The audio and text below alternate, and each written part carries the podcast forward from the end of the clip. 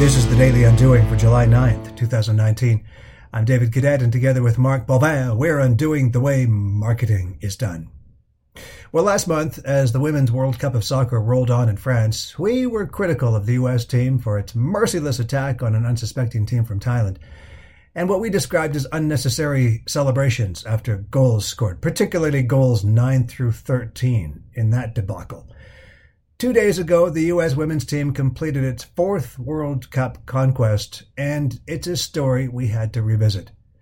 What has become clear in the hours following this team's victory is that there was, and is, an irrepressible fire in the belly of each and every one of this team's players, which, as it turns out, often manifested itself in antics some of us found, well, off putting. But when you stop to learn where that fire originates, you can't help but toast the champs. This was far from just a victory in sport. This was a victory for LGBTQ, a victory for equality, a victory for social justice.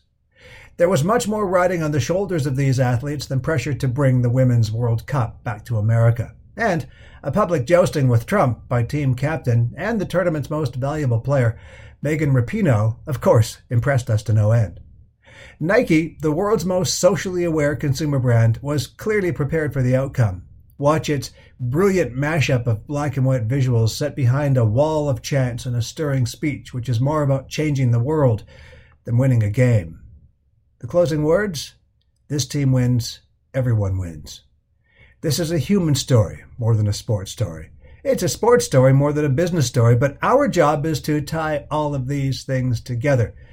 So let us simply surmise that sometimes the greatest value a brand can bring is to say nothing about itself, as Nike has done, or not done, but rather celebrate instead the events which happen and simply join the thread of human conversation, something we also continue to work towards here on the Daily Undoing.